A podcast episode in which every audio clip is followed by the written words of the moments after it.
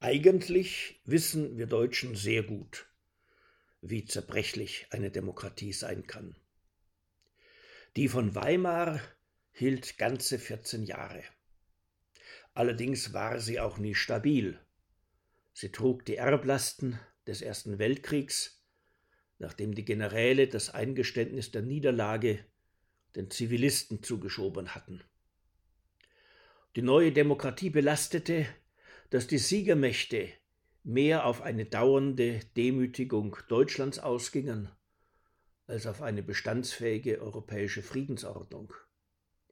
Die Weimarer Republik war geschlagen mit der Inflation bis 1923, dann mit der Weltwirtschaftskrise seit 1929. Sie musste sich eher auf Vernunftrepublikaner stützen, als dass sie auf überzeugte Demokraten hätte zählen können. Sie litt unter einer Verfassungsordnung, welche die politische Macht zwischen Reichstag, Reichsregierung und Reichspräsidenten versickern ließ. Es machte sie noch schwächer, dass die Parteien nicht unter das Joch einer gerade in schweren Zeiten zu tragenden Verantwortung gezwungen wurden. Und sie fand mit den Kommunisten und den Nationalsozialisten zwei einander wechselseitig bekämpfende Todfeinde. Doch auch eine stabile, sich selbst jahrzehntelang als vorbildfeinde Demokratie wie die der USA funktioniert seit längerem nicht wirklich so, wie sie sollte. Wir dürfen uns also nicht damit beruhigen, dass die Demokratie unserer Bundesrepublik nun seit 70 Jahren stabil ist und wirklich alles besitzt, um sich auch stabil zu erhalten. Von einer guten Verfassung über staatlich organisierten Verfassungsschutz bis hin zu Generationen, die aus der Geschichte gelernt zu haben glauben. Doch es kommt obendrein auf die Haltung an, in der man mit seinem Staat umgeht. Zu wahren ist auch der Geist der Gesetze, nicht nur ihr Buchstabe. Deshalb braucht eine demokratische Ordnung solchen Gemeinsinn, der die Bürgerschaft zusammenhält. Und sie nimmt Schaden, wenn sich allseits Misstrauen verbreitet. Misstrauen in den Staat und Misstrauen in die Mitbürgerinnen und Mitbürger. Da aber blinken viele Warnsignale in Deutschland auf. Am penetrantesten leuchtet unter ihnen die Behauptung, wir hätten doch gar keine Demokratie mehr. Die längst bestehende Diktatur der Kanzlerin habe sich inzwischen zu einer Corona-Diktatur mit eigenem Ermächtigungsgesetz samt dem Einsatz von Wasserwerfern gegen Aufmüpfige entwickelt. Bürgerrechte würden immer weiter eingeschränkt. Die Systemparteien hielten sich im Bündnis mit der Lügenpresse an der Macht und alternative Parteien schlügen sie mit der Verfassungsschutzkeule zu politischen Krüppeln. Bald würden wohl auch die Wahlen so gefälscht wie unlängst in den USA. Dass gar nicht wenige in Deutschland derlei Unsinn wirklich glauben und entlang einer solchen Wirklichkeitssicht auch handeln, muss wirklich alarmieren. Doch ebenso muss alarmieren, dass selbsternannte antifaschistische Freiheitskämpfer nicht nur bei Veranstaltungen wie dem Hamburger G20-Gipfel eine Spur der Verwüstung durch ganze Stadtteile ziehen, sondern dass linksextreme Gewalt nachgerade zur bundesdeutschen Politikfolklore geworden ist. Ob in Berlin oder in Leipzig oder in Frankfurt oder neulich in Braunschweig beim Abfackeln von Fahrzeugen einer als fremdenfeindlich ausgegebenen Behörde.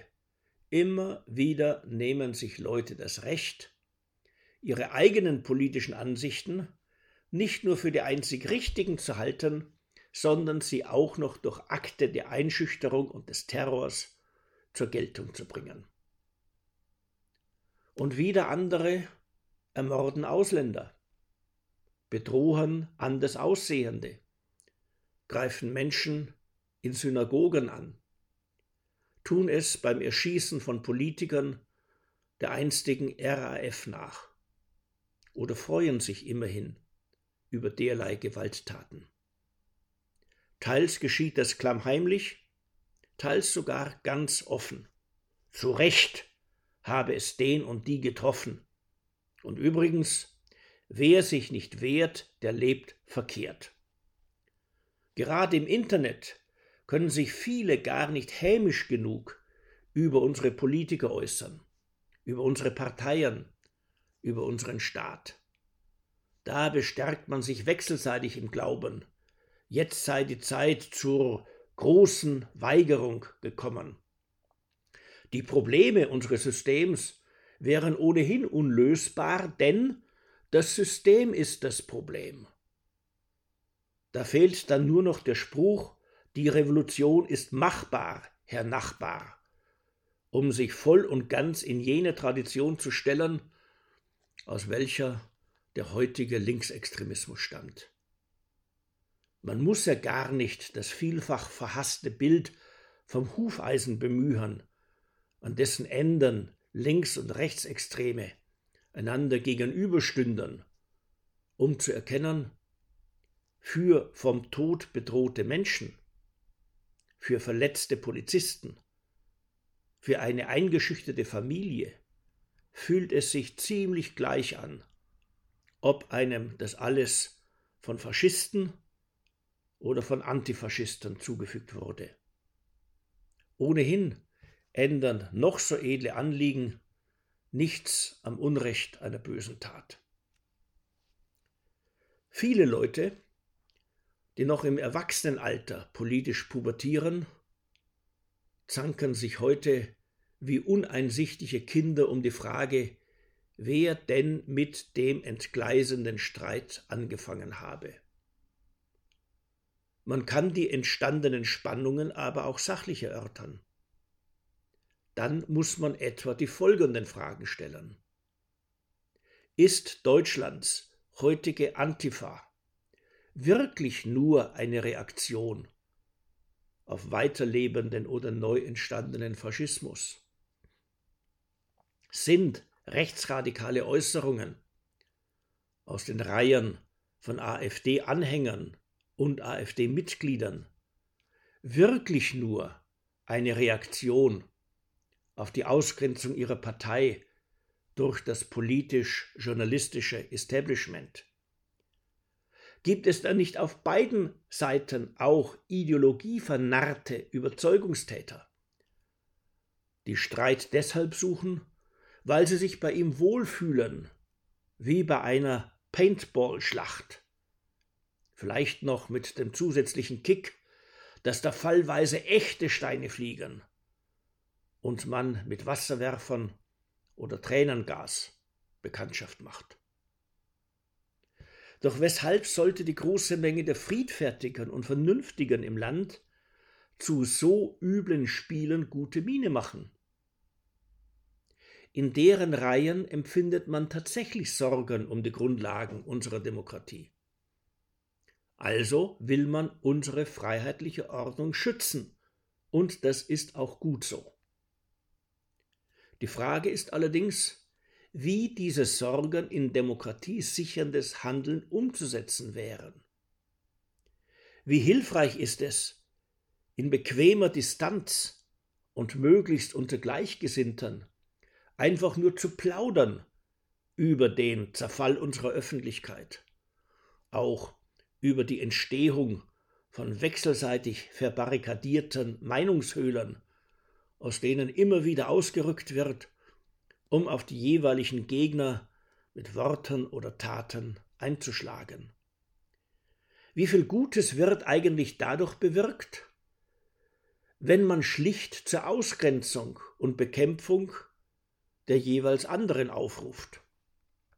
Oder wenn nur der Endsieg über Gegner als moralisch angemessen gilt, nicht aber der Versuch, durch Gesprächsangebote an alle Seiten zur Friedensstiftung beizutragen.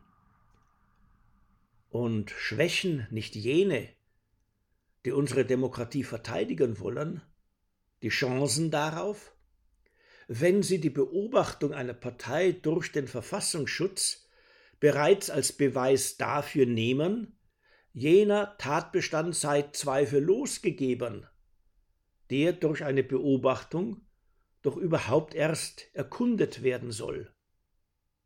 Das nämlich wäre jener aktive Kampf einer Partei gegen unsere freiheitliche demokratische Grundordnung, den die Sprache des deutschen Verfassungsrechts als Extremismus bezeichnet. Gewiss kann man über die Antworten auf alle diese Fragen streiten. Man sollte auch über sie streiten. Man sollte sie aber zuvor ernsthaft beantworten und nicht aufs Geratewohl.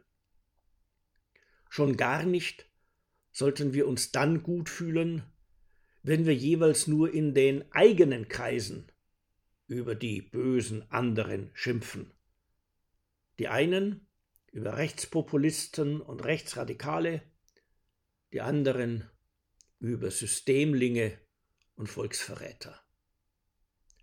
Wohin eine politisch-kulturelle Spaltung führt, die mit wechselseitiger Kommunikationsverweigerung beginnt und sich dann in einer freudig zur Schau gestellten Verachtung der jeweils anderen fortsetzt, das haben wir in den letzten US-amerikanischen Präsidentschaftswahlkämpfen gesehen und erst recht beim Eindringen eines verhetzten Mobs ins Kapitol zu Washington.